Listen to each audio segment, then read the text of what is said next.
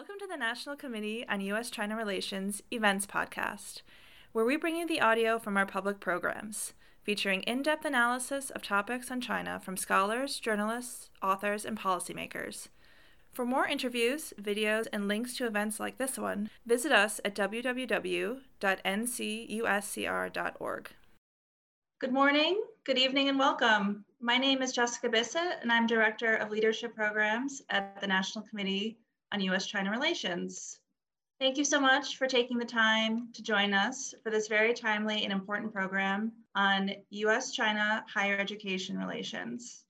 For today's program, we're delighted to partner with the Penn Project on the future of US China relations, which is sponsored by the University of Pennsylvania's Center for the Study of Contemporary China. As we all know, the downturn in US China relations has strained once robust educational and research ties. Both sides have contributed to the deterioration. China has restricted opportunities for contact between American and Chinese scholars and students, while in the United States, concerns about national security, intellectual property loss, Chinese competitiveness, and pro-China views on US campuses have triggered a variety of responses on and off campus. Are the core American values of open research and academic freedom at risk?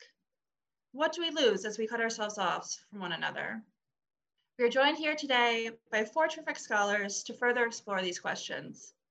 I will only briefly introduce them now as their complete bios may be found in our event page. First, our moderator. Jacques deLisle is the Stephen A. Cozen Professor of Law, Professor of Political Science, Director of the Center for the Study of Contemporary China, and the co-leader of the Penn Project on the Future of U.S.-China Relations at the University of Pennsylvania. He is also the, the director of the Asia program at the Foreign Policy Research Institute. Professor deLisle writes on China's engagement with the international order and international law, US-China relations, domestic legal institutional change in China, Taiwan and cross-strait relations, and Hong Kong. Jacques is also a member of the National Committee. Now on to our panelists, all of whom are fellows of the National Committee's Public Intellectuals Program. Mary Gallagher is the Amy and Alan Lowenstein Professor of Democracy, Democratization, and Human Rights at the University of Michigan and director of its International Institute. She is an expert on Chinese politics, law and society, and labor politics, and is on the board of the National Committee. Rory Truex is an assistant professor of politics and international affairs at Princeton University. His research focuses on Chinese politics and authoritarian systems. Finally, we have Maggie Lewis. Maggie is a professor of law at Seton Hall University. Her research focuses on law in China and Taiwan with an emphasis on criminal justice. She is joining us today from Taipei, where she is a visiting scholar at the Judges Academy and a visiting professor at Academia Sinica. Our three panelists are next generation fellows at the aforementioned Penn Project on the future of US-China relations and developed papers on today's topics that have just been updated this spring. The link to the papers can be found in the chat box. Now quickly onto the run of show. Each panelist will speak for about five minutes. They will then engage in discussion with Jacques and one another and end with audience questions. To ask a question, please click the Q&A icon located at the bottom of your screen and type in it. Please include your name and affiliation and specify to whom you are directing your question if applicable. Please note that the meeting is on the record and being recorded and the video will be posted on our website in about a week or so. And with that, now I'd like to turn it over to Jacques. Thank you. Well, thanks, Jessica, and thanks everyone for joining us today. Special thanks to Mary, Maggie, and Rory uh, for their participation in our project and, and today's event. I can't think of a better group of people to discuss this. I think we're going to run this as conversationally as possible, so I've asked our speakers to dispense with the formal opening statements, but I promise they'll have a chance to get to the points that they want to make in our discussion today and that you can see developed in more detail in the papers for the project. Uh, so we're going to spend a good chunk of our time today, I'm sure, talking about the ways in which we're getting things wrong and the ways in which we may get things right in dealing with the issues that uh, Jess just gave us an overview of. But uh, as a, sort of stage setting uh, measure here, I think it's important to address uh, where there are some legitimate concerns. So what are, in your views, the legit concerns on the US side about China, about Chinese scholars and students and PRC linked organizations uh, operating in the United States. How, how would you characterize them or categorize them, and how serious are they? Uh, so let me start with Maggie on that. Well, thanks, Jacques, and, and thanks to the National Committee and to the Penn Project, as well as the additional funders, the Luce Foundation and the Foreign Policy Research Institute. Uh, so let me be clear, you know, there are legit national security concerns, and, and I think we're all very much in agreement in that. Um, but it is this question of what are those concerns, how big are they, and what kind of response should we have? And, and I do think that the US government can do a better job. I'm not saying it's easy, but a better job grappling with this twin concern that you do have um, national security concerns emanating from the PRC party state and that go beyond traditional spying. But at the same time, we have this threat by association, stigma that is attaching to people who are of Chinese ethnicity and or of PRC nationality. And in this increased competition between the US and China, um, some of this is about the flow of human capital. And that's just called recruiting people, you know, paying the money for jobs. But when does it go beyond transparent, just sort of bargaining and trying to like give the best deal to get someone to come and work, work in your country to actually incentivizing or directing people to either lie on government's statements, whether it be for a grant or other filing, to not declare um, money that they're receiving or that they have in foreign bank accounts, or even go so far that there is theft of intellectual property. And so, what I, as a criminal law professor, have been focusing on is the Department of Justice's China initiative. And this started uh, in the November of 2018, so under Trump, but we'd seen uh, a ratcheting up in the securitization of the US China relationship, even under Obama. And they're the real, like the nub of the concern when it started was economic espionage. So this is trade secret theft, but when the intended beneficiary is a foreign government or an entity that has a close nexus with a foreign government in the first two years of the China initiative, there were only a handful of cases that were actually for this economic or industrial espionage, about five, and total of about 10 trade secret theft cases. Um, more cases having to do, again, with false statements and people who are seen as having compromising relationships, which I think Rory will talk more about, or otherwise um, not being um, fully transparent and disclosing what they needed to, to disclose under US law. Uh, and what we've seen, though, and what I'm concerned about is that the security consciousness pendulum has swung too far, and that we're not just deterring the negative, the illegal behavior, but it's creating a chilling effect, both of projects in the short term that could be very important to the US's economy and, and competitiveness, and even things like health, which of course is so important today, but also in a longer term, um, are we going to be able to attract and retain the best and brightest minds for research and science going forward? Uh, and just finally, I want to point out that even though there haven't been that many cases under the China initiative, we're talking dozens, although there's not like a set firm number, uh, that the FBI director, Christopher Wray, has said on a number of occasions that a China related case is opened every 10 hours. There's a couple thousand cases in the pipeline. So we have seen this, um, this real coalescing of resources, and that is continuing so far under the Biden administration. So I'll just, I'll start with that um, and then pass it on to the, uh, to the next person. So, Rory, you've been focusing some on what's been going on on campuses on this front and have written about uh, the difficulty of assessing the magnitude of the, the risks that we face. So, can you uh, speak to these issues? Yeah, and um, just to build on on what Maggie was saying, so when I think of sort of the broad buckets of, of issues confronting U.S. universities with respect to China, that there are three. The first is uh, what Maggie was speaking about, which is this um, concern about espionage or theft of intellectual property through so-called non-traditional intelligence collectors, which is um, code speak for uh, researchers and students. Um, as Maggie was hinting at, there are, have been a number of cases open, but the actual number of um, investigations and excuse me arrests um, is quite low, and the actual number of espionage cases um, prosecuted, like actual espionage cases among um, at uni U.S. universities, I believe Maggie is zero, but I, I'm happy to be corrected on that. If it's not zero, it's very close to zero. So this is a fundamental issue with all with all the issues I'll speak about today, which is that we know there is probably some nefarious activity going on, some things that we are probably not terribly excited about, but we simply don't know the scope and scale. Um, and, and, there is a problem in, in that type of environment where we might overcorrect or overreact to the issue. So there's the espionage and theft issue. The other two buckets, um, which I would just raise at the outset, is research access and exchange in China for foreign scholars. Um, in addition to, of course, the research environment in China itself. But traditionally, the scholarly community has been an important conduit of information and understanding between the two societies. And it's increasingly becoming clear that, um, to quote my colleague Ben Lieben, uh, that China no longer wants to be studied. China no longer wants to be researched. Um, and so we see this manifest itself in different ways. The Chinese government has sanctioned think tanks um, and individual researchers, uh, in particular for speaking about, about the Xinjiang issue. Um, and so this is of concern, should be of concern to US universities. Can we reliably have research exchange um, in, in a safe way, both for our professors, but also for our graduate students and undergraduates?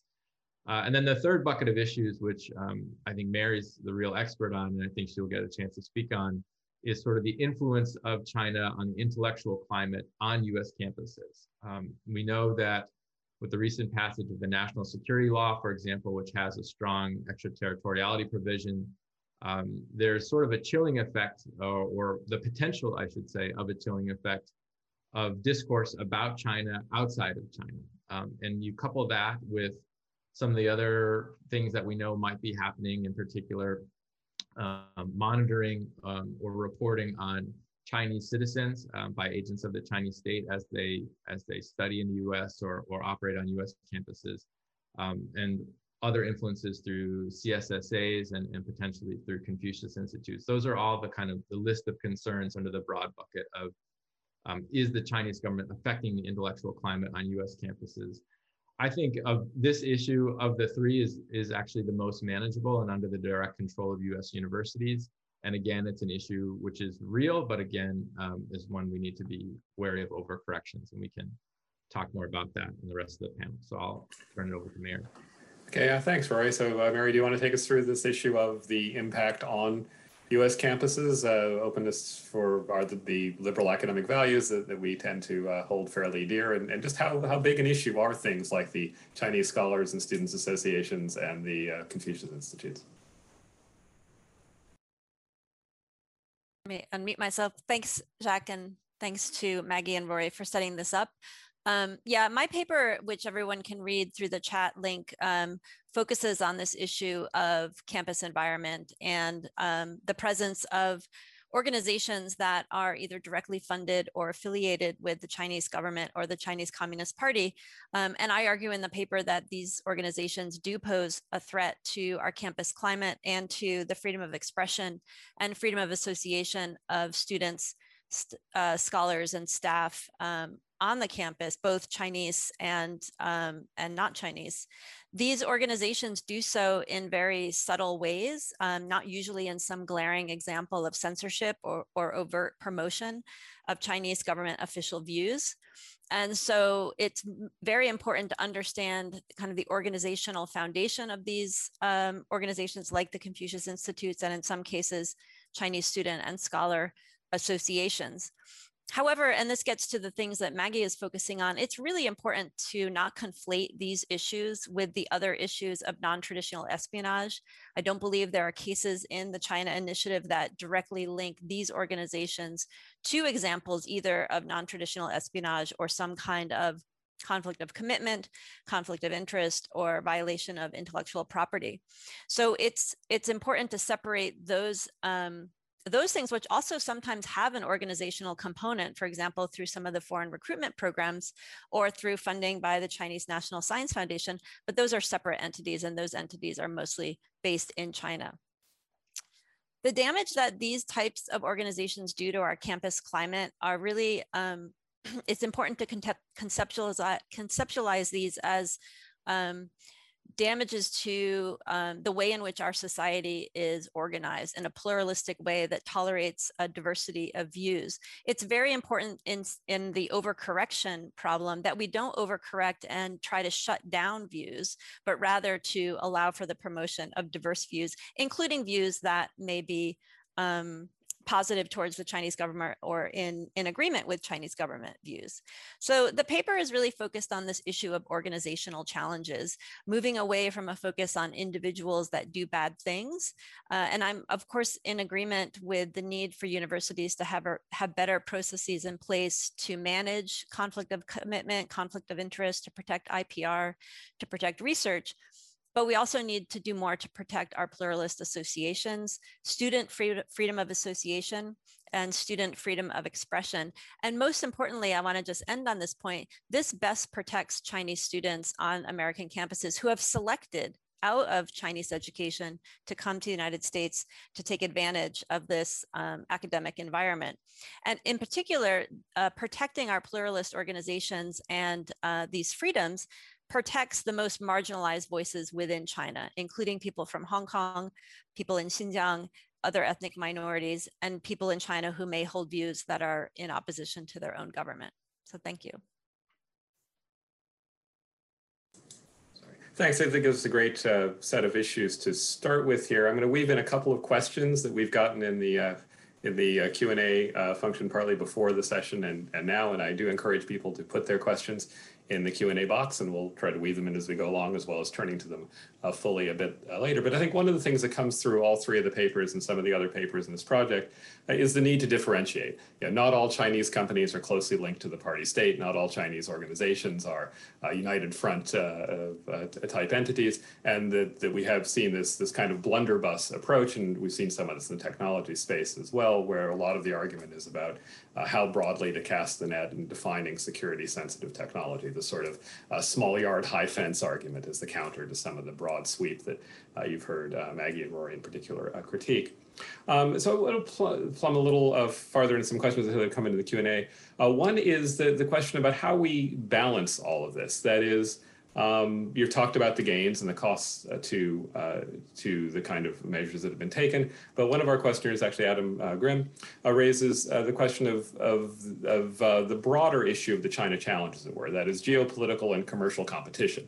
And this is a variation on the argument that the kind of openness you're talking about, at least from some views, risks helping China in a relationship that's increasingly being characterized as competitive. So, what's the answer to that kind of concern? Anybody can start with that who wants to. Um,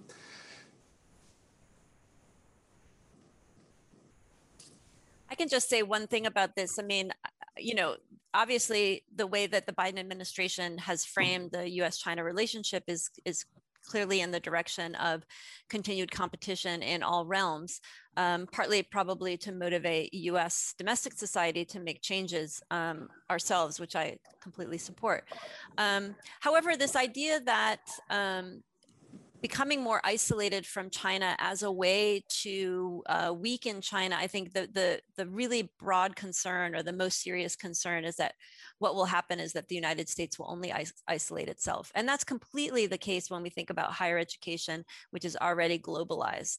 So if the United States becomes more shut down to international students, um, this will harm the United States and it will really not hurt China. It will probably benefit other universities in, in places like England, uh, in the UK and Australia and Canada, where these students who have been preparing to go to the United States, uh, they'll look at what the United States looks at now, it looks very closed, uh, looks potentially hostile to Chinese students. Uh, they'll just go to another country. So I don't think um, framing the, the problem of geopolitical competition with China as a me, as a as a excuse to make us more closed um, will only shoot ourselves in the foot. Yeah, and, and just to build, oh, Maggie, did you want to go?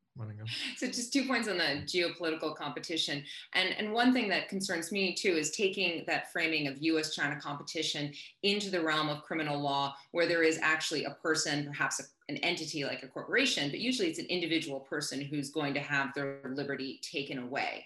And that I worry that if there is this general existential China threat, it takes away the focus about what did this individual person do and has that criminal behavior been proved beyond a reasonable doubt. And when you look at the language being used in the China initiative, there's you know the PowerPoint slides that will say things like, what has China stolen or you know made in China 2025 roadmap to theft. And, and speaking of China in this sort of anthropomorphized form, like it can actually go and steal a corn seed or Tappy the robot's arm. Uh, and so I really want to make sure that in the criminal realm that we keep the focus on individual behavior and don't wrap it up into this existential threat. Um, and then just also going to um, Mary's point, I worry about own goals. Uh, I am not generally someone who is quoted favorably by the China Daily, um, but they did because I was criticizing my own government about its um, how it's going about enforcing the criminal law. And, and so here there is an awareness of the rising discrimination and actual violence against AAPI and foreign nationals in the US. Uh, and I do think, especially now where we have this tense US China relationship, that it's, um, it's incumbent on us to be really careful about our language because we can simultaneously criticize the PRC leadership and party state and also criticize the US government for the way sometimes it talks about China, but it requires careful language.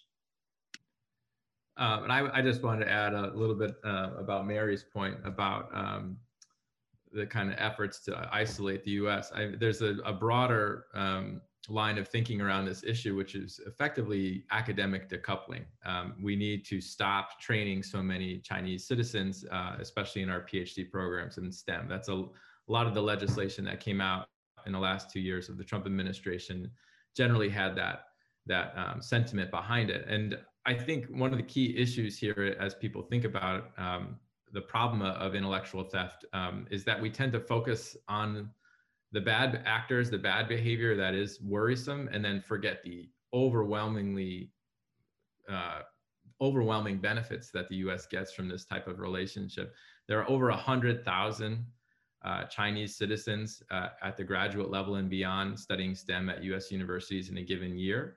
Um, we again, as Maggie has already discussed, we've only had a handful of cases, um, which means that for all intents and purposes, for every one bad actor, there are thousands, if not tens of thousands, of Chinese citizens that are here contributing to the US research enterprise, and most importantly, that want to stay. According to data from the NSF, 90% of Chinese PhD students want to come and assimilate and become US citizens. So this is a tremendous win for the United States. Um, and to shut off that relationship would again accelerate the rise of, of institutions outside the United States, accelerate the rise of Chinese institutions. So I think the one of the issues I see a lot of the coverage around this this type of of, of uh, problem is that there's so much focus on the cases of theft or espionage and so forth, and not enough cases uh, coverage of, of all the contributions that Chinese citizens and Chinese Americans are making.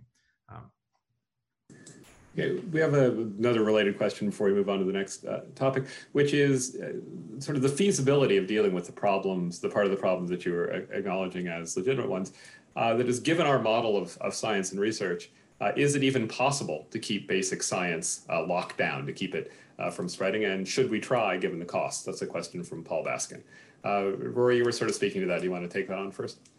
Yeah, I, I can try to speak to that. So I think um, to the question I, I, think there is an inherent vulnerability vulnerability in our model of science. It's the open science model. Code is published, uh, work is presented in open forum, and almost all research at uni- U.S. universities follows this model. And so, even if we eliminate uh, Chinese PhD students in certain areas, the research itself is is still going to be published and put out in the open. So, it's unclear how one even uh, stops this issue, even if one were to take the most extreme approach.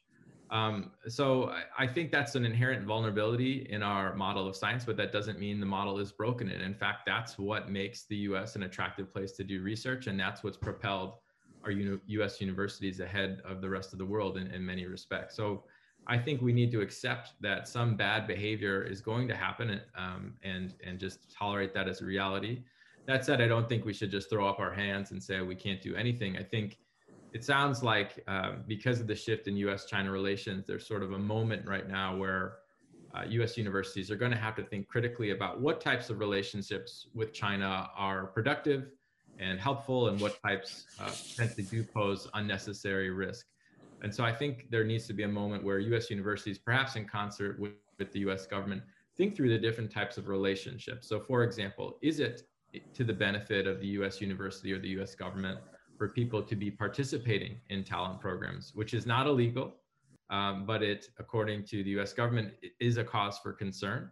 And so we need to be thinking about that type of relationship. And if the answer is we don't want people to be jointly employed by US and Chinese academic institutions, then that needs to be instituted in policy. And on people who are currently in that, that type of relationship uh, need it needs to be rolled back. So I, I think there there are certain things that we can do that are consistent with our values um, and potentially stop some of the more problematic relationships. But I, I, I agree with the spirit of the question that uh, some some degree of bad behavior is inevitable in, in, our system, and that doesn't mean that the system is broken. Okay, we have another uh, question that's sort of on this theme that I want to weave in from uh, Bart Edish. Uh, and he asks, are any American, this is, I'll ask to Mary first, uh, are any American universities doing background screening of Chinese students? Is there subtle or not so subtle US government pressure on universities to investigate the background of the Chinese students they admit? Would that kind of screening be unethical or, or a problem under university policies?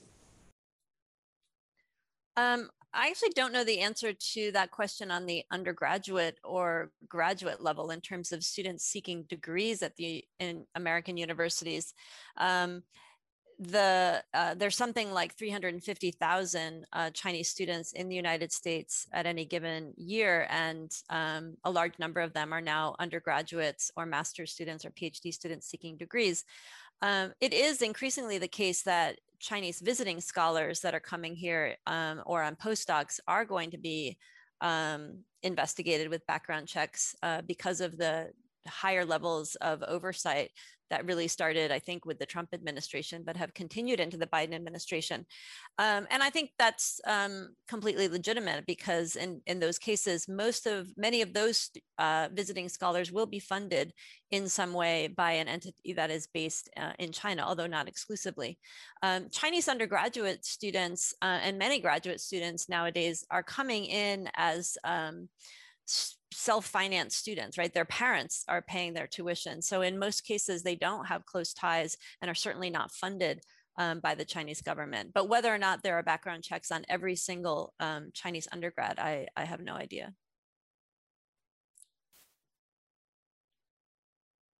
It would seem to be a rather daunting uh, task to, to uh, screen that many uh, people, but, but certainly the pressure is up on that. Uh, Maggie, do you want to speak to either those two questions or shall we move on to our next uh, segment? Um, we can we can keep going. I think we've got a lot okay. of questions in queue.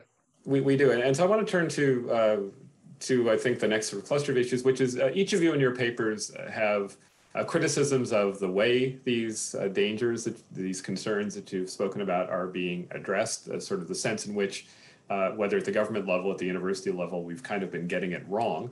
Uh, we've talked about some of that in your earlier answers, but I invite you at this point to emphasize anything you think that we're doing wrong um, that we haven't gotten to yet.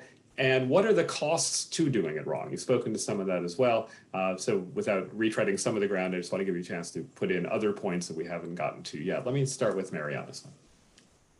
So yeah, so uh, my my big point about doing things wrong was about conflating the two issues. My paper is not um, um, naive about the impact of having organizations that are funded by the Chinese government or the Communist Party on campuses. I'm pretty negative about those things in the paper, but I do make it really clear that those things are not the same uh, as most of the things that are being investigated in the China initiative that Maggie is criticizing. Um, and so this conflating the, the threats are is, is really problematic because the solutions are not the same.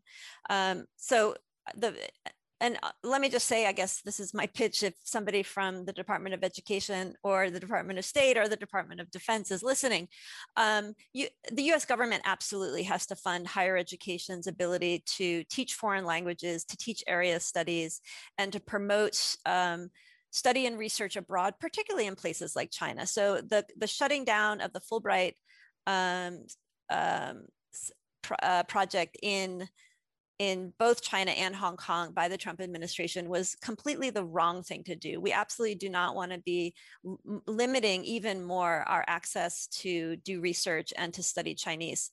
At the same time, the US government has to step up and, and fund universities that want to do that. Um, and that has not been the case for the last couple of decades at least to jump in on that, um, I totally agree. I'm so upset with the um, stopping of the Fulbright in Hong Kong and China. Uh, I, I, know no strategy that says if you want to compete, know less about the entity you are competing with. Um, and I also do want to recognize that Rory and Mary and I um, are of an age where we were able to build our careers spending significant in-country time in China.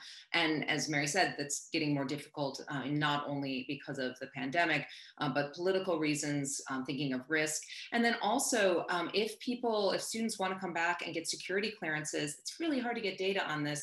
Uh, but the um, conventional wisdom is be really careful how much in-country time you spend and what you're doing, because it will likely make it more difficult for you to get security clearance. And we really do need that next generation of China analysts who have that time there on the ground. Uh, and I think that that's that's critical. Um, two about what what what's going wrong. What could the U.S. government do better? And I recognize I'm an academic. It's easier said from the outside, uh, but I do um, want to um, make clear that the US government and even the Department of Justice is not a monolith. Um, there's people working there that have a, a, pretty, you know, really like deep understanding of China. But then especially during Trump, we also had political appointees that had no problem grabbing a microphone and questioning the loyalty of a naturalized US citizen um, or, you know, saying things about, yeah, some more people are going to be Han, Han Chinese because they're that's what China has. So we're going to see more prosecutions like that instead of focusing on where the evidence would lead. But what I think the Biden administration has a real opportunity for course correction is speaking more with the scientific community because we've seen some uh, questionable ways that the science has been described in charging documents, uh, to speak more with the people who understand uh, the power and economics and structures within the PRC to understand when is an entity really of concern, and then also to speak more again with these AAPI uh, and communities that are directly affected. Because in addition to wanting data on what the US government is doing, you really, I think it's important to hear the lived experience of what it is like to be in the US today and be uh, Asian um, and particularly Chinese. And I recognize this is a very white panel. So, I mean, I can't speak to that directly, but I would encourage, there's a lot of great panels, including uh, Rory just did an event um, talking with uh, Professor Xiaoxing Xi about his experience. Rory? Yeah, and, and actually, that that's a, a nice way to build on uh, what Maggie was saying. I think um, one of the tragedies of the last few years has been that for such a long time, US universities and the US government wanted more relationships in China, and individual professors or academics were incentivized and told to go out and build those sorts of relationships at the university's uh, behest and all of a sudden there's just been this complete sea change. And so those relationships that were built um, which were once valued are now viewed as a liability. And people who have very deep relationships in china and deep careers in china and the us at the same time um, those folks most of whom are chinese american frankly feel like they don't know what they can do anymore. And there's just been a real chilling effect. And that's the one thing I, I've learned from getting to know this community more is that there's a feeling that it's unclear what I can do, what I cannot do as a researcher anymore. And for that reason, I shouldn't do anything at all. Um, and so I think there is, um, we need to remember the human element to this. Um, there is a, a, a, level of fear in the Chinese American scientific community right now that is very palpable. Um, many of these people um, have come from China to escape the CCP um, and to conduct science in the US. And so the, this idea that their loyalty is, is questioned or um, that they're now being the target of the US government is, is deeply problematic and, and insulting to them, um, especially given all the contributions they've made to our society. So that's sort of what's going wrong is there's, there is this environment of fear and uncertainty and um, a lack of clarity as to what is okay and what is not okay. And in, in particular, when we look at some of the charging documents, um, there are some behaviors that are problematic, but there also are very standard uh, academic behaviors that are wind up in a, in a document released by the DOJ. And so I do think there needs to be a lot of trust building going on between US universities, the US government, and in particular the Chinese American community and Chinese American scientific community to just talk openly about what's going on and, and set standards for behavior um, moving forward. I, I, think that that trust building exercise uh, would go a long way. Okay, I think we've uh, yeah, done something of inventory there of, of the costs, and it's uh, it's quite stark. You suggest the loss to basic knowledge, the kind of research collaboration that can go along, uh, the threat to values of openness and exchange, and the real human costs of people who see their careers uh, disrupted and potentially their liberties uh, engendered. Uh, and, and I just want to underscore one of the points that came up earlier in the discussion, which is this risk that we're creating uh, a dialogue of the deaf uh, if we wind up cutting off the kinds of access that each side has had to the other, which is you know, vital, uh, more outside the STEM field perhaps in, in terms of US China relations, which I know is of interest uh, to this uh, audience. So um, I want to uh, get to a couple of questions that also come in in the chat before we move on to the next section, which loop us back a little bit to the question of the impact of some of the phenomena that you're focusing on. This question, I think, also goes primarily, uh, at least first, uh, to Mary. Uh, Iain Johnston, our friend up at Harvard, um, says, What is the evidence that Confucius Institute's presence on US campuses has led to a systematic change in the topics the, the US China studies field studies or the arguments made? What is the evidence that those who participate in CI activities come out of that exposure with more pro uh, PRC attitudes? You know, essentially, how big a threat is this in, in, practice? Do we have evidence of that? It gets back a little bit to, to Rory's earlier point on the STEM side. Uh, so why don't we address those? And then uh, the question about what to do about it. Uh, Iain asks, uh, what guardrails are needed, if any, to prevent a neo-McCarthyite or McCarthyist reaction to PRC impacts on academic research about China and the US. Uh, in other words, who lost China the second time? Uh, Mary?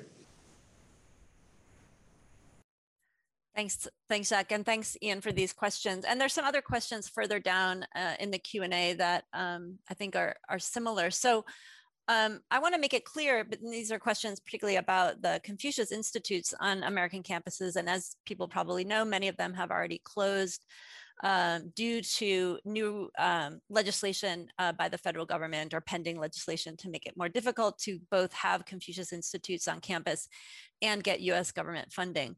Um, so in terms of the evidence, I mean, there are, there's very limited sort of systematic evidence on Confucius Institutes. There's a few things, and I think they're all cited in my piece. There's a recent uh, um, paper, I don't believe it's been published yet, on Chinese um, language teaching in Confucius Institutes and self-censorship. Um, I have a lot of experience, I guess, as a participant observation, uh, as somebody directing a China st uh, study center at a university with a Confucius Institute. And I can tell you that one of the main ways in which uh, the influence is felt is through the programming. So Confucius Institute's programming is overwhelmingly cultural. It's overwhelmingly about things that we might put into the bucket of good China. Um, and then what happens on university campuses that have uh, multiple sources of um, Chinese related programming, like a China Study Center, um, that center will become the the place where all the bad China programming is done. So it does create this sense of imbalance that the Confucius Institutes do a certain type of programming. That programming is anodyne, that programming is overwhelmingly um, not political and then the issues that might be constituted as bad China, if we're talking about Xinjiang or we're talking about human rights or we're talking about cybersecurity, those things will be hosted at the other center. So it does create this imbalance. Now, of course, at many universities and at many smaller universities that don't have a lot of um, funding, um, there may be only one entity, the Confucius Institute, that's doing language training and cultural programming. So I think in those cases, the imbalance is even more pronounced. Um, but I can um, perhaps answer these questions, some of them later. And then just as a related question about the Confucius Institutes, whether or not categorizing them uh, differently, at least in my paper, no. What I would argue for the Confucius Institutes is not to ban them outright on American soil, but simply to um, promote a, a, model where they are not embedded within Amer American universities' governance structures. Um, and the funding is not shared. So these are freestanding civil society organizations that are tied to the Chinese uh, government, but that are not embedded within American universities. So not a, an outright ban, but rather a different structure that looks actually much more like uh, the Alliance Francaise or other organizations on American soil that are funded by foreign governments. So let's just follow on to that and, and, turn to a topic about what we should be doing. Right? We've we've uh, discussed the nature of the problem. We've done some criticisms of the flaws and the approaches we see. Uh, but your papers and our broader project is focused a lot on offering, hopefully, some fairly practical and uh, reasonable policy advice. So, Mary, in your comments just now, you got into a bit of that with the Confucius Institutes. Uh, can you uh, expand on that with other things that you would prescribe uh, for dealing with the problems you're focused on? Then I'll turn to Maggie and Rory to address those questions. Uh, I think there, there's a lot of um, suggestions at the end of the paper, some for universities um, and administrators at universities and some for the US government. I've already done my pitch about foreign language and area studies funding by the government. Within universities, I think there should be much less complacency, complacency around the academic environment and needing to do much more to promote a diversity of organizations on campus, either for Chinese students or for organizations that do China related programming and to really focus on allowing for a diversity of views. So when in talking about, for example, the Chinese Student and Scholars Associations, in no way should a, one CSSA be labeled the official organization for Chinese students on American campuses. We know what that means when we hear that word in China, right? We know what an official uh, organization means. Um, and that can put real pressure on Chinese students to know that this is the organization that's going to be most closely tied to the government, most closely tied to the embassy and the consulate. So I think there should be more attention to the promotion of organizations that are independent, that are not directly tied to any foreign government, um, and that um, can allow Chinese universities to feel I know that there's not, we can't completely do away with pressure that they may feel internally about not doing things that are politically incorrect here, politically correct in China, um, but to do more to protect our environment so that they can at least feel that they have some degree of freedom of expression and freedom of association when they're on American campuses. And right now, many Chinese students believe that they do not have that freedom. Okay, uh, Yeah, I, I think um, I agree with, with, all of Mary's uh, recommendations. And I, I would say another aspect to this problem that I think we should raise as a panel is that there just needs to be more coordination across institutions. I, my sense of it is a lot of US universities, um, with, with respect to the China issue and all of the different layers to this that we've raised in this panel already, um, it's just quite a complicated quite, quite a complicated problem. And one of the things that makes it even more complicated is if a US university does take a strong stance in, in one way or another, that might attract the attention of the Chinese government, uh, and that might get consequences for that university. So I think there's a certain risk aversion um, that's happening because no university wants to be the first mover or be kind of out of step and attract unwanted attention, uh, attention or punishment. And so I, I, think there's really a lot of room here for coordination between uh, US universities and the US government to talk about best practices with respect to all of these issues. So, how do we protect Chinese students on campus and make sure they have freedom of speech? How do we protect the intellectual climate on campuses? How do we address the espionage issue in a way that's consistent with American values? I think there's a there's a lot of room here uh, for information sharing and best practice development. I know there's been similar efforts already undertaken in the UK and Australia to try to coordinate across US universities. And I know there's been some efforts uh, among um, our community at the national committee to do this. But I think it's something that we need to keep keep moving forward with. So in your paper, you offer some specific uh, prescriptions on how universities in particular should deal with this. And you argue mostly uh, for uh, transparency and, and kind of uh, best practices. Could you go into a little bit more what kind of concrete steps you think uh, American research institutes uh, can take to minimize some of the collateral damage and to essentially avoid people stumbling into quite difficult situations? I think perhaps this lesson has already been learned, but I, I and, and Maggie would be able to speak to this more. Um, but a lot of the initial um, cases coming out of the China initiative were, were not actually focused on espionage per se, but they were focused on grant fraud and individual researchers not properly disclosing their ties um, and their affiliations um, throughout the world, but especially with China. And so um, you know, we're all professors here. Every professor goes through this sort of conflict of interest, conflict of commitment disclosure system. Um, I think at different universities, it's implemented differently and it's taken uh, with varying degrees of seriousness at different universities. And in addition to that, if a, if a researcher applies for like an NIH grant or a grant from the NSF, there'll be additional disclosure processes. So uh, my sense talking to people is that people are increasingly understanding the seriousness of this particular practice. But again, this is uh, an area where I think there's room for greater coordination, um, potentially greater standard setting by the US government, um, and, um, and greater communication to researchers about the importance of, of doing this the right way and what precisely needs to be disclosed. I think that would help um, with the conflict of interest and, and conflict of commitment uh, problems. And then there, there's a question which, again, Maggie has spoken about, um, which is to what extent are these behaviors criminal? Um, you know, should we be criminalizing uh, when someone doesn't fill out their paperwork properly? Um, that's a, and it, it, maybe that's indicative of some other behavior that they're doing that's problematic, or maybe they made a mistake. Um, and so we need, there's questions about whether or not all of these behaviors that have, have come up in the China Initiative and elsewhere are they criminal behaviors or are they things that are best dealt with as sort of traditional academic integrity issues, um, like we would deal with plagiarism or fraud or something like that within a university where the researcher would be sanctioned by their own institution if they did do something wrong. So I think there's questions about um, that as well. Um, so I'll leave it there because I know Maggie probably has, has a lot of ideas. I, do want to turn to Maggie, and I know she's got a lot to say on this issue, and I also want to direct another question at her. But Before I do that, there's one that I think is is on this topic here that came in from Brad Farnsworth, where he says several organizations are developing guidelines and policies for higher education engagement with China. Are these collaborative undertakings an effective way to deal with the challenges? Mary, do you have views on that?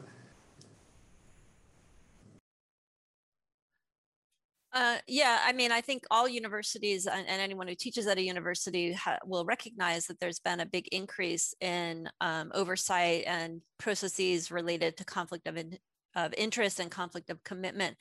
Um, my main concern about what's happened, well, there's a couple of concerns. One concern I have is whether or not this is best done at the individual university level, uh, or rather, maybe we should be co cooperating and collaborating to produce a set of best practices um, that can um, you know base share information among universities so that we can be most proactive um, and i think that would also allow the american universities to speak with perhaps a more unified voice with the, the us government and to better understand the us government concerns.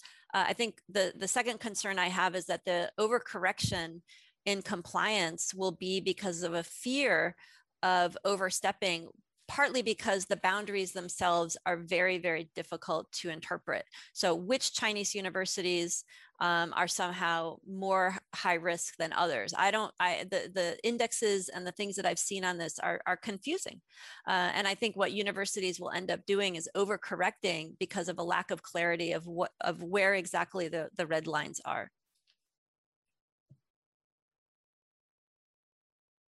Unmute myself here. Um, so uh, Maggie, you've been waiting patiently uh, for a long time, and uh, we will turn shortly uh, to some questions about what China does to research uh, on the ground there. But I, I want to continue with this theme first of what we've been doing wrong and sort of what we should be doing right instead in, in your space, particularly the the DOJ, and really it's beyond DOJ. It's also congressional legislation. It's the way the courts are handling it. what's your prescription for avoiding some of the Uh, consequences and costs we see. And and Rory's already starting to speak to some of this as far as when we look at the, the criminal side in the DOJ, the National Security Division has really been driving the bus, and and they see things through a national security lens. That's what they're supposed to do. Uh, one thing I'm hopeful for in the Biden administration is that they have spoken about building capacity across departments and trying to break down some silos. So hopefully we will hear more voices from outside just the hardcore sort of NatSec and, and figuring out a better path, including from the Office of the Science and Technology um, Advisor, because we now have a cabinet level science advisor. And, that's really a voice that needs to be in here because as we keep talking about, there's a lot of confusion.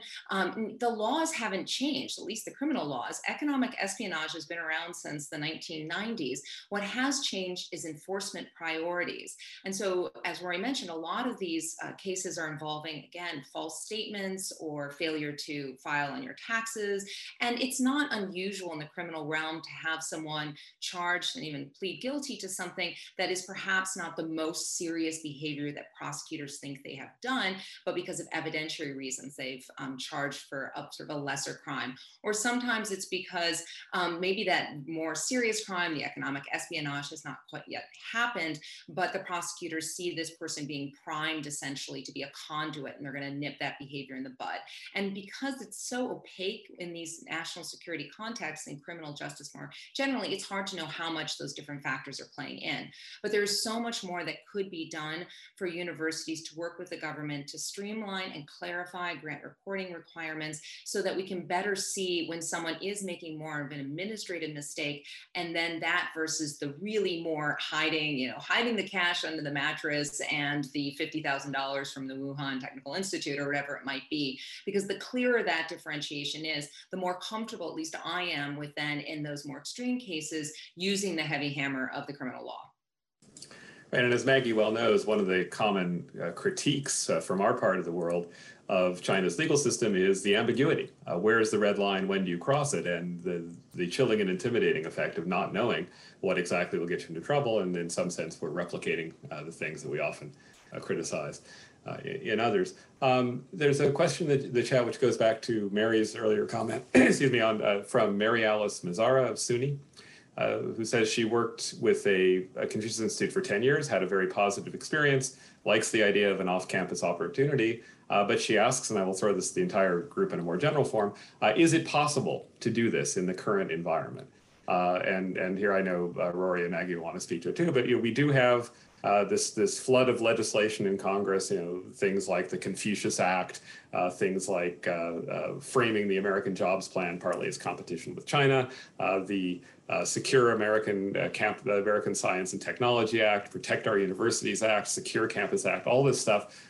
The political environment's pretty dicey for anything that sounds remotely cooperative. So let me throw the question first to Mary specifically about a non-CI off-campus alternative, and then to Maggie and Rory to address the political climate uh, for taking down some of the, um, uh, I think what you would describe as overreach uh, in, in expressing concern with, uh, with uh, China's engagement with American research institutes.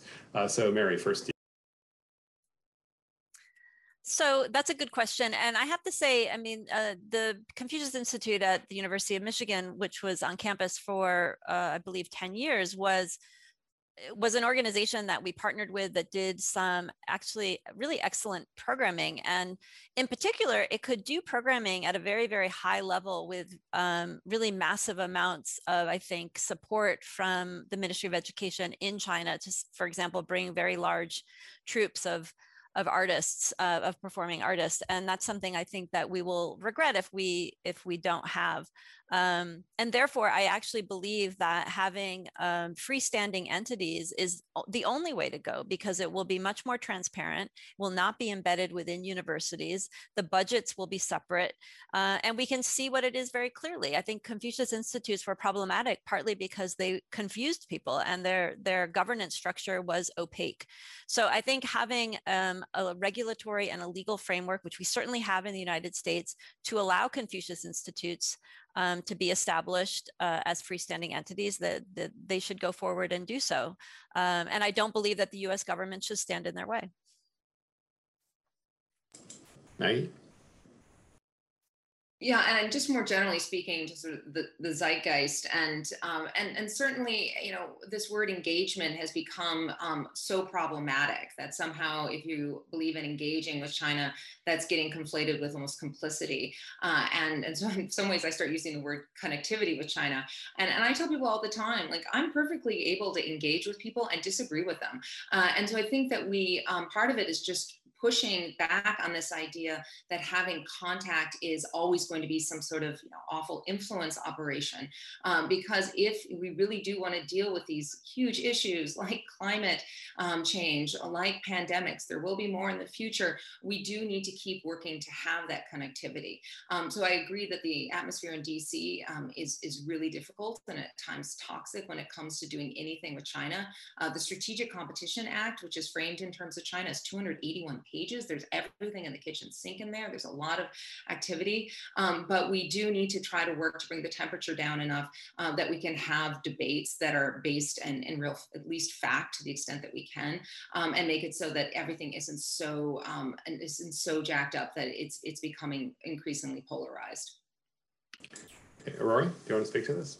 Yeah, I, I, can speak quickly. I mean, Mary and Maggie said it better than I ever could. I, I think the two things I'm noticing uh, that are worrisome is this the nature of discourse on China right now is just so toxic. Um, and folks like us um, wind up being caught in the middle. Uh, if you say something negative about the CCP, you get attacked by uh, Chinese nationalists, some of whom may be backed by the Chinese government. If you say anything remotely neutral about China or talking about the need to work with China on an issue or engage with China in a certain way, uh, you can be labeled very quickly kind of a useful idiot for the CCP. So I think just the, the nature of discourse has just gotten so toxic. And I, I think uh, we as a community and, and hopefully beyond need to push for nuance. And it's nuance is not something that's often celebrated in US politics, but a lot of these issues are complicated. And the issue, the, the simplest solution is just to cut off. But cutting off CIs or cutting off all the different things, um, all the different relationships we've talked about is not necessarily in the best interest of the United States. So I think there just needs to be a broader push for nuance and civility in this debate and realizing that people can come from different point of views and not necessarily be backed uh, by some sort of nefarious, uh, nefarious influence. Um, and then the second thing uh, to, to go to Mary's point, I think we need to have faith in our own, in the strength of our own uh, academic and university cultures uh, to withstand some of these pressures. Um, so just as an example, you know, there is a phenomenon where if a, a university campus holds a sensitive event, you know, an event on Xinjiang or Hong Kong or whatever it is, there might be some mobilization uh, from some students on campus, uh, some of whom might be Chinese citizens, against the event because they'll view it as an affront to China. Um, I have never really viewed that mobilization as that all that threatening. I think that would be threatening if, if we start to stop those events and stop having events on these important topics. But protest is part of American culture. And I think if a student wants to come and protest my event in a civil way, um, as long as they're you know not disrupting the event, as long as the event is allowed to continue, I think that's that's part of, of what US campuses are all about. So I hope um, one thing that we all internalize is the need to celebrate kind of the open society and the open campus and, and um, just understand that those sorts of incidents are going to happen and that doesn't, again, that's not something that we should be scared of. Yeah, I agree completely. And we've certainly seen that. And there's a real risk of the heckler's veto, it seems to me, in, in two places. One is the uh, pressure against ostensibly critical of China events on campus, and the other is, as you say, the, the uh, lack of tolerance for subtlety and, and nuance. I mean, uh, constructive engagement may be over. We're, we're going to be tougher on China, but there's a risk that it's gotten uh, narrowed to a particularly uh, harsh uh, band of that spectrum. Um, so we've uh, got a couple of questions in, here on, on the, the follow-up and some of the things we've been doing so far. Um, one from Sophie Richardson at uh, Human Rights Watch that I think dovetails with some of what you've been talking about, about and Rory's uh, comments just now on the values of openness and uh, and sort of liberal exchange of views on American campuses. And Sophie asks uh, all of us, all of you, uh, what advice are you giving fellow academics about how best to help ensure academic freedom on a regular or daily basis for mainland Hong Kong, Taiwan, uh, Tibet, Uyghur, et cetera, students, uh, meaning leaving aside the kinds of constraints that can be brought to bear by CSSAs, et cetera. How can scholars best be attuned to and try to mitigate those, those constraints? How do we make sure Chinese students on our campuses uh, or greater China students on our campuses can enjoy the values that Rory and the opportunities Rory was just talking about? Uh, I'll arbitrarily start with Maggie, Mary, and uh, then Rory. So first, hi, Sophie. Um, I know this is something which I can't tell you how many email chains and conversations um, we've been having amongst uh, professors, and, and especially when we went remote uh, because of also security concerns on, on various platforms. Uh, Zoom got a lot of attention, but it's it's not the only one that uh, there are concerns about who else might have access, or just even the people who are supposed to be on that um, on that call and where that information might end up. Uh, I would say that you know, so fundamentally, first, um, even before um, the pandemic or the current climate, I don't think that universities were doing a great job job of integrating Chinese students and foreign students more generally into campus life. And there were a lot of reports about not feeling like a real sense of belonging. And so that they were finding that they were spending more time uh, with other foreign students from wherever they might be from. And so I think that's part of it. We need to continue to struggle um, with trying to figure out how to do that better. I actually started studying Chinese because uh, a teacher from Shanghai lived with my family in Madison, Wisconsin in 1985. Um, so good old, good old fashioned person to person interaction, I think is important important here. Um, I also think that you know there are real security concerns. I'm, I'm in Taiwan. I've got the, the mangoes and the orchid behind me to prove it. Um, and you know that's sensitive. You know, Xinjiang, Hong Kong, I do it all. Um, I, I was teaching a human rights course, and I didn't. I actually I didn't know if any of my students had family or you know what their ties might be to China. But I just made clear on the syllabus if there's a time that we're talking about an issue and you don't want to participate, I will find an alternative way to either speak to you privately about that. But I think we're increasingly also being aware that we need to think about you know should we be cold calling students um, when there might be security concerns? And I, I don't think we've reached a point where we found like the answer, but that we're having these conversations uh, is really important because these issues are not going away anytime soon. Yeah, I think that's right. It, it's it's been something I think all university professors have wrestled with because on the one hand, you don't want to put people in a position where they feel like they are putting themselves at risk. On the other hand, to uh, uh, essentially allow absenting from the discourse takes away some of the value uh, to them. And I will say one thing that has been impressive is although clearly many students do feel pressure. There are some students who are utterly fearless, who will just, who will just, uh, uh, they came uh, to express and, and, and learn the, you know, express these views, learn whatever they can learn, and they, they still do it. But um, there are obviously many who are concerned, and, and the Zoom thing, of course, amplified that a great deal. Uh, let me turn it over to Mary and then Rory.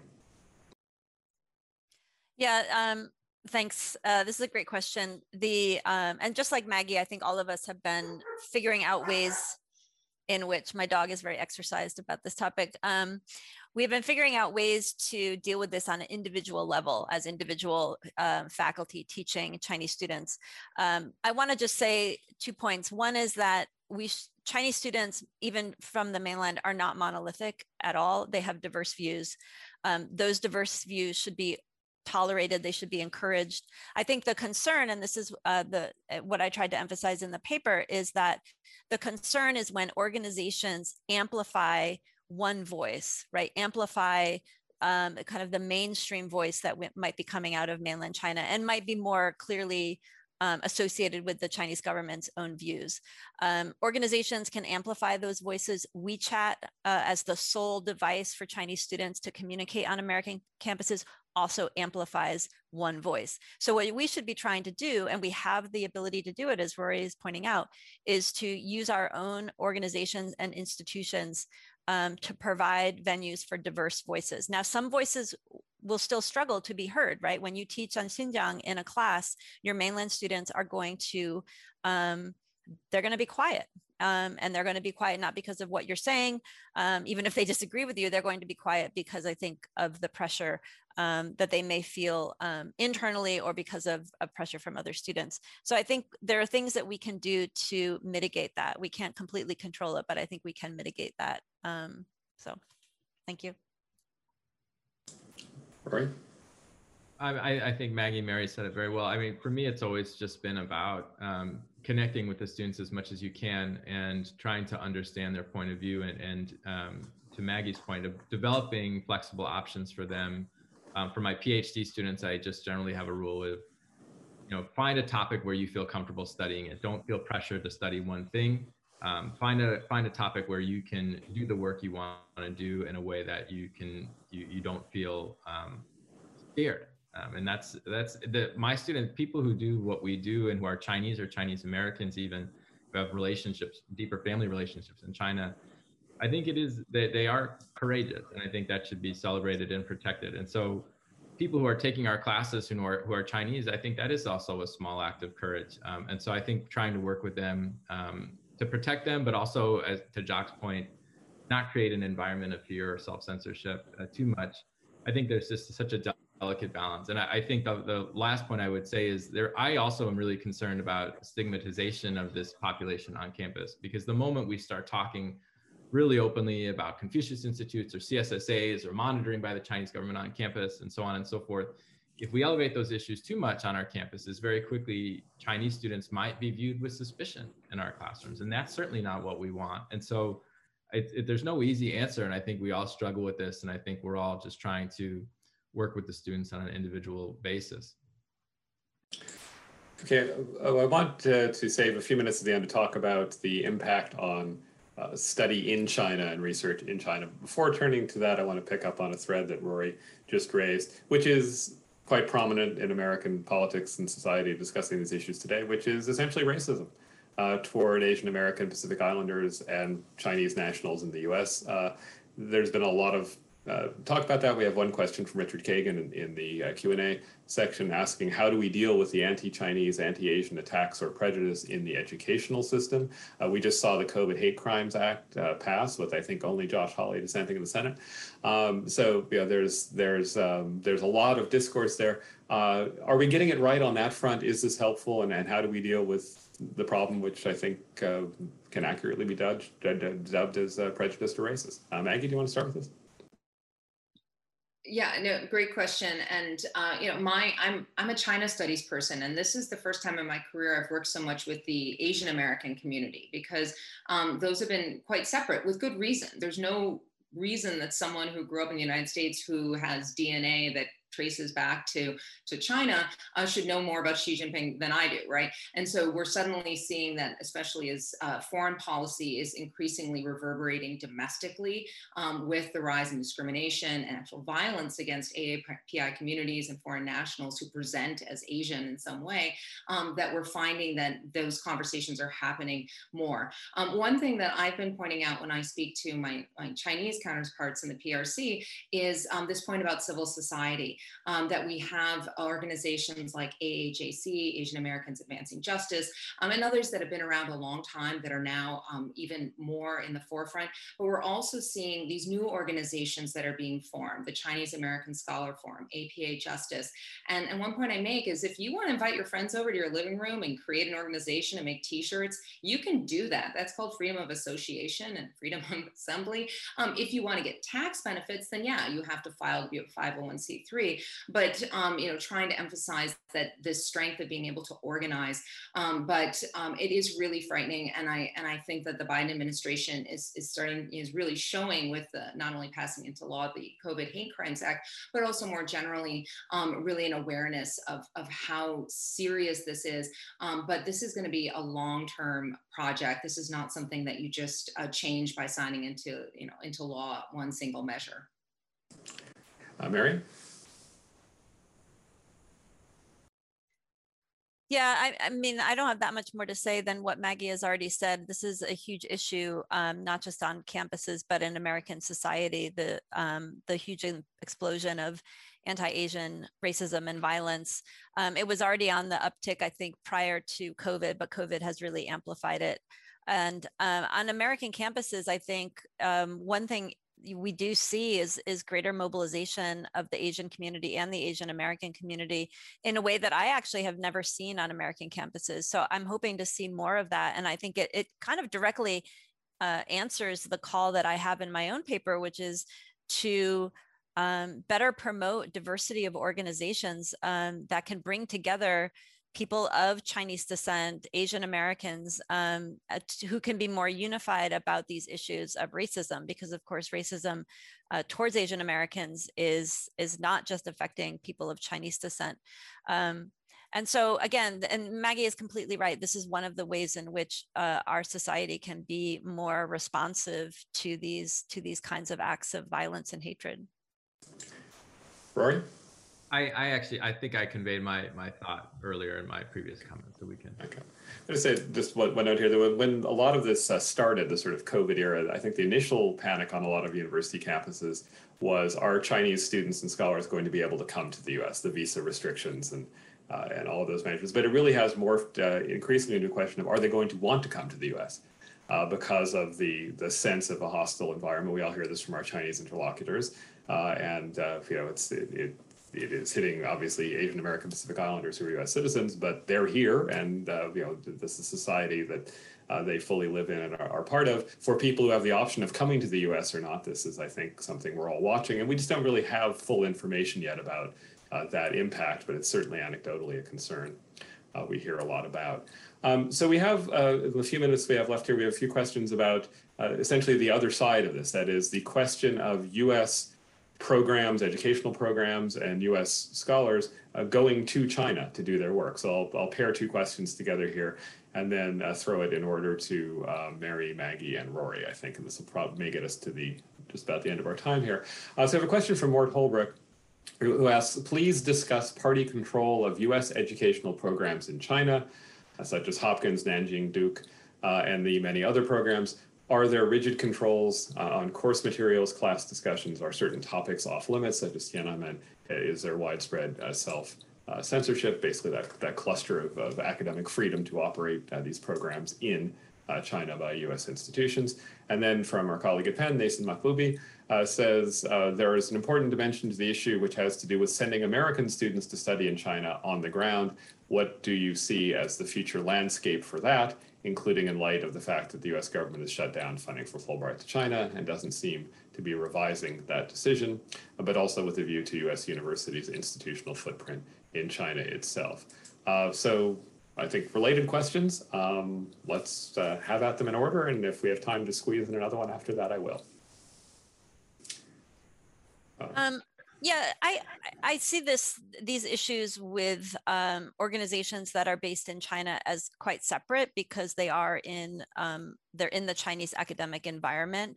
My sense, although I've never taught at one of these uh, foreign affiliated universities in China, although I've taught at Chinese universities, is that foreign affiliated universities and campuses um, in China are slightly more open than um, a Chinese university um, is at the same time, I would always be cautious in believing that uh, academic freedom is something that has been guaranteed in a contract. Academic freedom in China does not really exist. It certainly doesn't ex exist on Chinese universities' campuses, and that's more and more the case under um, under Xi Jinping.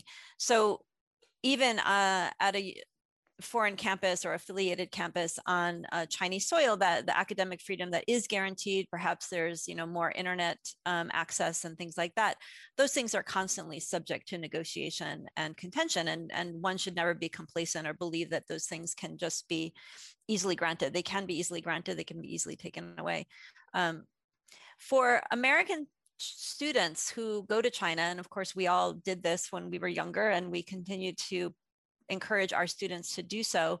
Um, I do believe that the United States government should not put more barriers uh, in the way through canceliz- cancelization of the Fulbright.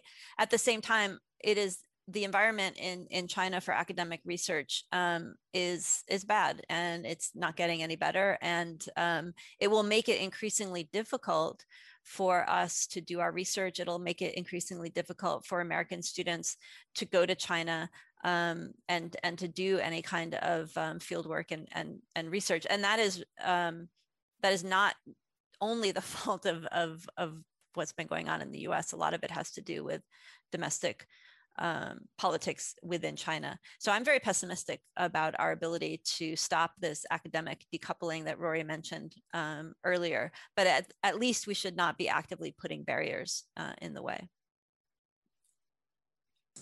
I, I, agree with Mary that I think it's going to be slow to see uh, students and even scholars going back to China. Uh, I think the pandemic restrictions are going to stay in place for a while. Um, and even if people can go, uh, quarantine is hard. I, I, I, did 15 nights of quarantine with my six and eight year old um, in Taiwan, and I would not recommend it, but we survived.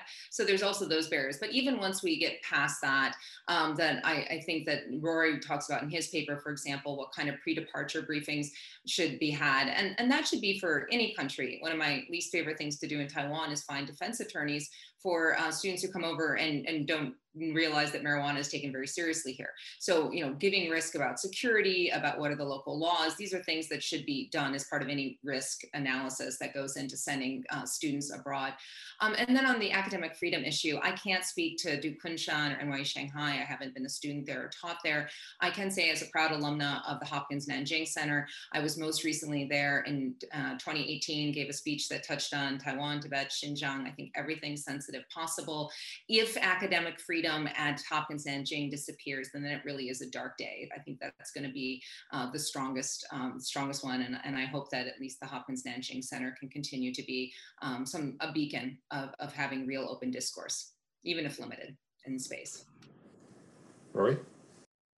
Um, so I, I, was involved uh, with a project with Sheena Chestnut Greitens uh, a few years ago that examined the research context. This was all pre-COVID um, for people studying China, and we tried to measure repressive experiences for people who were traveling to China. So, were you taken for tea? Uh, did you um, have trouble getting access to an archive? These sorts of things. And our general conclusion at that time was that these sorts of experiences were rare, but they were real. Um, but they were also sort of bounded in scope, meaning that, you know, in general, the Chinese government wasn't um, detaining people for, you know, at length um, it was denying visas, but it, you know, the, the, it wasn't frankly that scary. And I think one of the things that's happened in the last few years is some of the tools that are being used are scarier. Um, we've seen Michael Kovrig and Michael Spavor detained um, for two years without trial, if I'm if I'm remembering correctly. Um, we've seen sanctions against our colleagues, sanctions against individual researchers. There's also the rise of exit bans, um, the threats of lawsuits.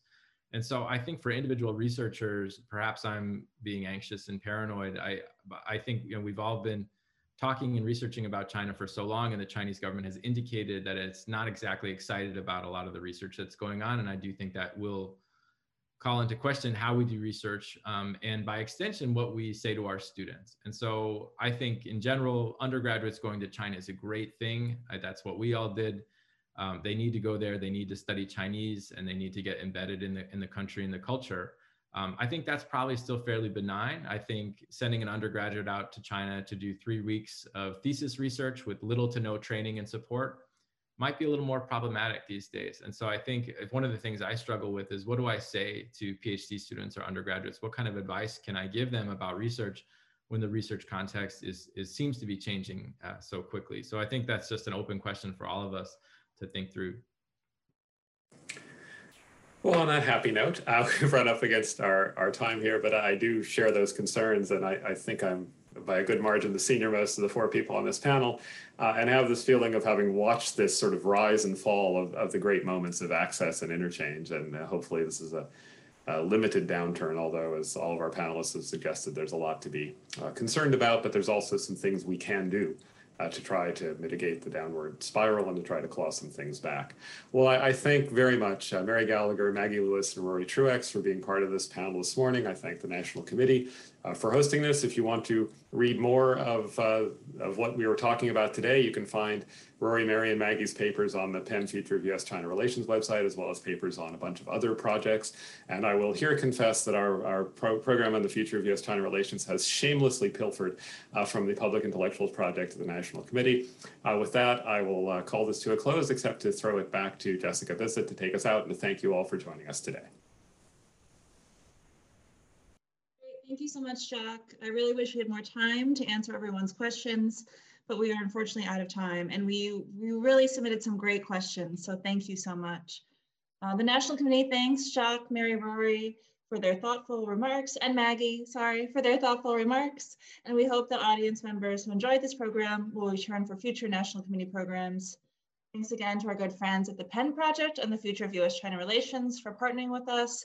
And we look forward to collaborating with you again in the future. I also want to thank my National Committee colleagues who made this program possible. It truly takes a village, so thank you. And of course, thank you to the audience for tuning in, being engaged, and asking great questions. We hope you enjoyed the program and found it informative. Thanks again, take care, and have a good weekend. Thanks, everyone. For more interviews, videos, and links to events like this one, visit us at www.ncuscr.org.